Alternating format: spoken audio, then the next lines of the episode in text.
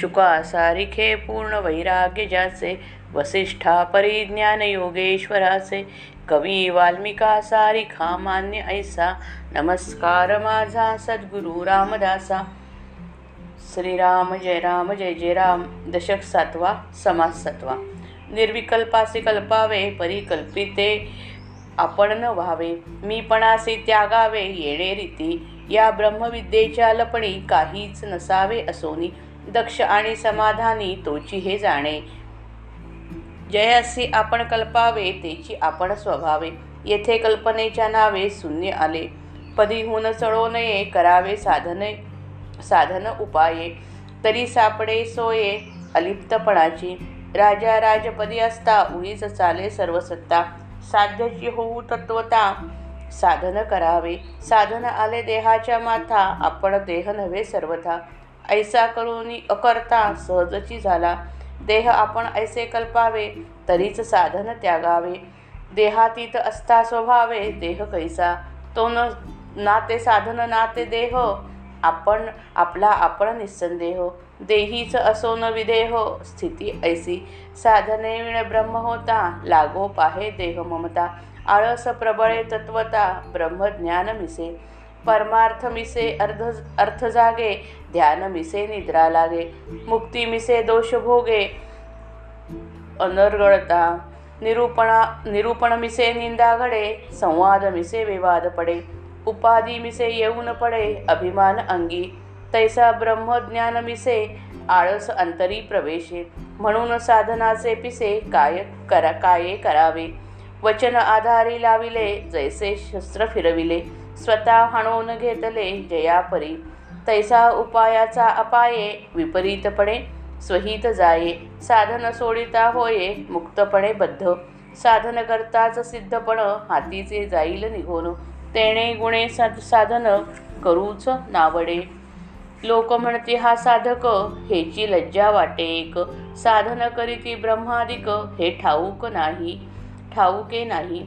आता असो हे अविद्या अभ्यास सारणी विद्या अभ्यासे पाविजे अद्या पूर्ण ब्रह्म अभ्यास करावा श्रवण कवण ऐसा श्रोता करी प्रश्न परमार्थाचे साधन बोलिले पाहिजे याचे उत्तर श्रोतयासी दिले पुढिले समासी निरोपिले साधनासी परमार्थाच्या निर्विकल्पाची कल्पना तर करावीच पण मी कल्पना करतो अशी बु देहबुद्धीची भावना तेथे असू नये.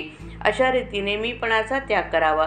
संतांचे सांगणे असे आहे की अविद्येच्या छायेखाली जोपर्यंत जीव वावरतो तोपर्यंत त्याच्या मनाचे व्यापार स्मृती लक्ष विचार भावना व कल्पना आकुंचित मीपणात केंद्रित असतात.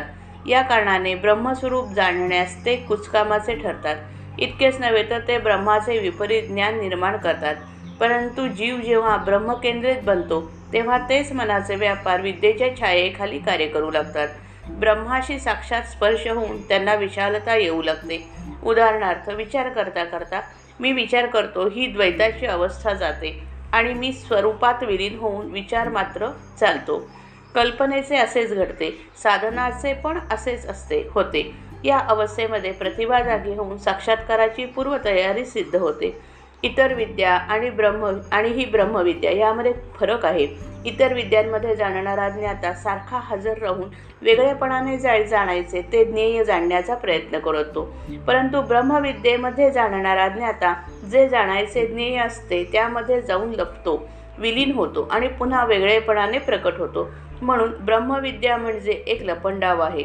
या विद्येमध्ये दिसायला तर आपण मीपणाने असावे पण खऱ्या अर्थाने संपूर्ण नसावे. जो कोणी तत्पर आहे व समाधानी आहे त्यालाच हे कळेल. ज्या ब्रह्मस्वरूपाची आपण कल्पना करायची ते स्वरूपच जर आपण स्वतः झालो तर मग कल्पना आपोआपच शून्यवत होऊन जाते. आपण ब्रह्मस्वरूप आहोत हे आपले मूळचे पद होय. तेथून बाजूला न होता आपण साधना करण्यास शिकावे. हे जर साधले तरच अलिप्तपणाची युक्ती स्वाधीन होते. सर्व काही करून कशात न सापडण्याची मीपणाने न गुंतण्याची कला ही अलिप्तपणाची युक्ती होय. राजा राजपदावरून राजपदावर आरूढ होतो. मग तो स्वतः प्रत्यक्ष काही न करता त्याची सत्ता जिकडे तिकडे चालते. त्याचप्रमाणे आपण साध्यरूप व्हावे ब्रह्मस्वरूप बनावे आणि नंतर साधना आपोआप घडू द्यावी. साधनेचा संबंध दृश्याशी व देहाशी असतो. आणि मी देह नाही मी ब्रह्मस्वरूप आहे असा असा साधकाचा प्रत्यक्ष अनुभव असतो. म्हणून सर्व काही करून देखील त्याचे अकर्तेपण जसेच्या तसे शिल्लक उरते. आपण देह आहोत ही भावना जोपर्यंत असते तोपर्यंत साधन करणे किंवा सोडणे या क्रियांना अर्थ असतो.